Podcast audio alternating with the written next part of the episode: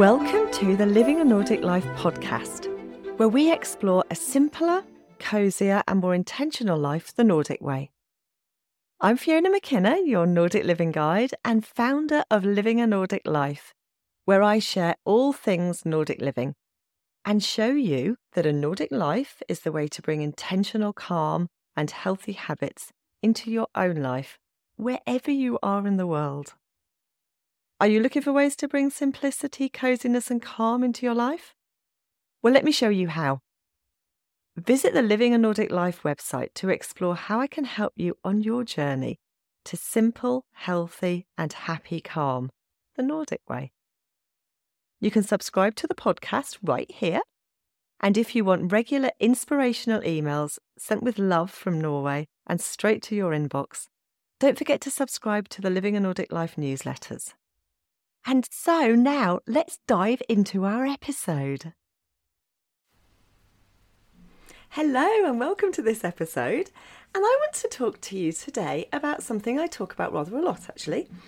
It's Friluftsliv. And I want to talk to you about reasons why you should love it. But do you know what Friluftsliv is? It's something that is very Nordic and it's about getting outside. It literally means open air life, open air living.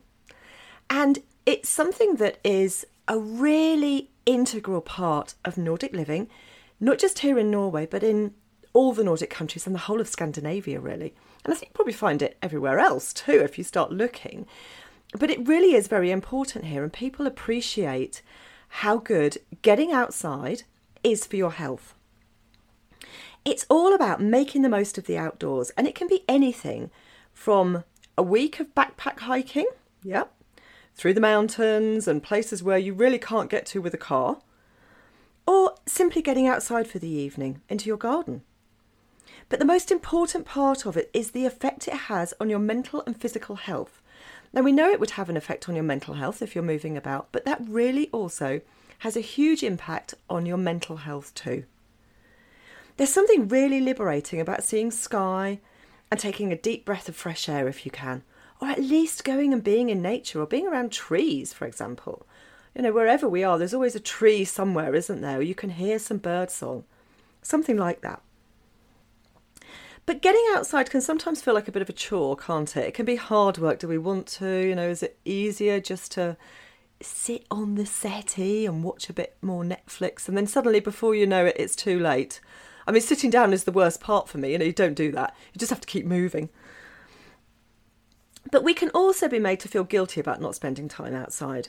And it's easier just to chill out, isn't it? Than to get a pair of trainers on or a pair of hiking boots and actually get outside. But once you're outside the door, once you make that move and you step over the threshold, then you're halfway there.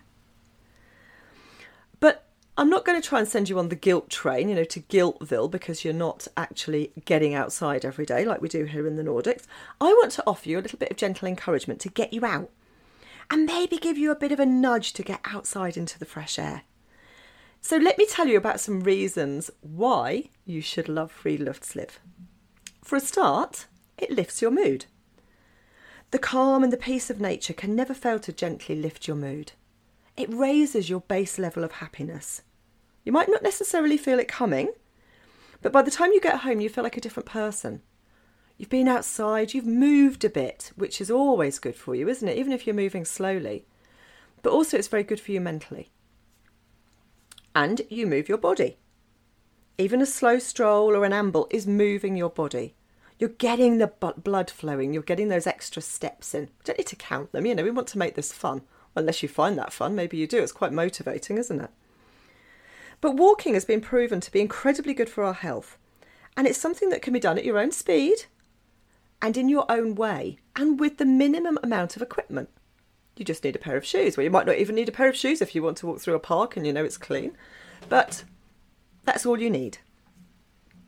And while you're out, you're breathing fresh air. This is my point number three. Take a deep breath. Really do that. If you're somewhere where there's no pollution, you're away from cars, take a deep breath. The air smells different in nature. It's fresh. It smells of plants or moss or leaf litter or sea air. But it's different to being inside. Close your eyes and take a minute to recognise all those smells. Remember them and how it makes you feel, how good it makes you feel. You're more connected to nature. Of course, we are. We're outside, aren't we? Hopefully, we're connected to nature. And you notice things like the seasons, the subtle changes in the days, and the way nature adapts to it. It might be something big, like colour changes of a forest, or something tiny, like how the ants are outside your door. Whichever way you notice it, it connects you to the outside world and your place in it. And that's very good for us. My next point is you make exciting discoveries. You're not always going to make exciting discoveries if you stay inside all the time, are you? But not all discoveries need to be on the same scale as Columbus or Sir Francis Drake. You know, that's great, but we don't need to make discoveries that big. Daily discoveries can be found in looking over a gate or taking a different path through a park that makes you feel like you've stepped into another place, another world. And it allows you to let your imagination wander. If you want to make big discoveries and, you know, spend a Sunday like we do here, going out and discovering something new and really hiking all day, that's amazing, wonderful, good for you. But if you want to make small discoveries, you can do that too. You just have to be open to it, look for them. You might discover a new sport. Friluftsliv is not always about hiking and walking, although I think the majority of it probably is because it's easy, isn't it? But all the outdoor sports that you could possibly think of are also part of Friluftsliv as well. They're outside. Everything from frisbee golf to canoeing to skiing to hang gliding to grilling outdoors. And if you're outside, you're enjoying Friluftsliv. Try a few new activities if you can. Be a little bit brave. Once you get out there a bit, you know, you'll probably feel that you can try something new.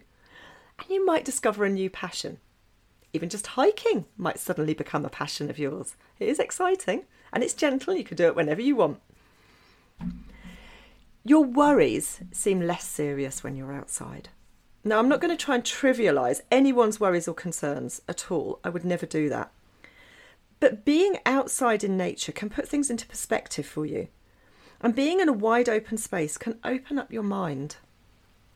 For that time that you're outside, you could put away any worries for just a short time. You can let your mind wander and appreciate what you have around you. Notice things, be there in that moment, and be grateful for trees and plants and the animals that we have around us. Might not always see those animals, you might hear them if you're lucky but you'll probably hear and see some birds. Letting your subconscious rest for a time, you might find that answers just present themselves to you, to your problems. And if they don't, you have at least allowed yourself, your mind, to have a little holiday from that worry. I mean, try it. What do you have to lose? It's worth a go, isn't it? you enjoy something that's not consumer based. And whichever way we cut it, we are governed by a certain amount of consumerism, aren't we? We can't help it. It's there. What we need to buy to survive, how we need to get it, our earnings, are they enough? Do we need to earn more? Working. Friluftsliv allows us the freedom to forget about that for a period. Like I was just saying about your worries seem a bit less serious. There are no shops in the forest no adverts on a mountain, no pressure to buy. And if you're walking in a park and you pass a kiosk, keep walking. You don't have to stop, you have a choice. You are allowed to walk past. You don't need to constantly be under pressure to be a consumer. You can leave that for a bit. Make that conscious choice. At this point, while I'm out, I don't have to buy anything. I don't have to look in shop windows. Just leave it behind if you can. It's really good for you. You challenge yourself. Can you take those extra steps? Can you walk that extra few metres or maybe an extra mile? Can you swim just a little bit further? Or maybe you're a little bit nervous of being out in an environment that can seem rather daunting. Not everybody finds the forest this warm, welcoming hug Some people do find it frightening. It's a big open space. Am I going to get lost? Is something going to bite me? Is there something there that I'm, is going to bring some harm to me? Am I going to enjoy being out on my own? You know, you're challenging yourself by stepping out there. But you could push yourself to do a small amount more each time you go out, within your own limits, of course. You could even record your efforts in a notebook or on an app. I mean, want to leave technology a little bit if we can, but you know, if you've got an app and you could put it in your pocket on your phone, then you can look at it when you get back. That's motivating, isn't it? And it's great for our self esteem to look back at where we were when we first started this journey and where we are now, and we can celebrate. Goodness, you know, before I could only walk a thousand steps. Now I've done 10,000 steps, and that's only six months. How brilliant is that? Or I was frightened to go out into the woods. I didn't want to do that alone because there might be something horrible out there. But now I'm quite happy to go out. I'm not worried about touching things because I can wash my hands when I get back, or I can wipe my hands on some moss, or I can even wash my hands in a stream if it's safe to do that. You learn to accept all weathers and find the joy in it. Now, that's something that we do so much here. And that's one thing that always put me off getting outside when I lived in England. It was the weather. We do get a lot of rain there, I have to say. And we get a lot of wind with it as well. So the rain doesn't come down straight. you can't think, yeah, it's going to come down on top of me. It's not. It's going to come from all the sides, straight in your face, at your back, everywhere. And since living in Norway, I've learned a valuable lesson, and that is that there's no such thing as bad weather, only the wrong clothing. It's a maxim that all Nordic countries adopt, and it's one that we should all have, really. We get some fairly extremes of temperature in Norway from 30 degrees centigrade in the summer, which is hot, to minus 30 degrees centigrade in the winter. And all the things in between, all the things that come with that, you know, things like thunderstorms in the summer because it has got so hot, and a lot of snow in the winter. But once you've enjoyed the beauty of being outside on a very cold winter's day, you'll always want to be out in it, but you want to wear the right clothes. That's really important. You have to be sure that you're dressed properly. For whatever the weather, don't try and go out in, I don't know, freezing temperatures in a pair of flip flops. That's not going to work. Make sure that you're warm. You can always take a layer off. Take a backpack with you and take a layer off if you get too hot. But make sure that you're dressed properly because then you're going to enjoy it and you're going to stay out a little bit longer. And you're also going to realise that actually it doesn't matter if you get a little bit wet, it's just rain. So, have I encouraged you to get outside and enjoy some friluftsliv? I hope so. I'm talking about it all the time. So I really hope that it encourages you to get out there and enjoy a little bit of being outdoors. There are so many reasons to get out, but the biggest ones are our mental health and our physical health. It's really good for us, even a short time, and if we can do it every day, that's wonderful. But if you can't do it every day and you can only do it once a week, please try and get out. Think about all the reasons why it's good for you. There must be something here on this list that I've given you that really resonates with you, even if it's just one thing. You want to challenge yourself. You want to forget about your worries for a little bit, for an hour, a couple of hours. Or you want to enjoy something that's not consumer based. So do send me a message or come into my Facebook page or my Facebook group and tell me how you're enjoying Friluftsliv. I'd love to hear about it because, as I say, I'm talking about it all the time and I'd love to hear your experiences. And I'll see you in the next episode. If you've enjoyed this episode, please subscribe to the Living a Nordic Life newsletters so you can get an email when I release a new episode. It's a quick and easy way to keep up with all things Nordic living.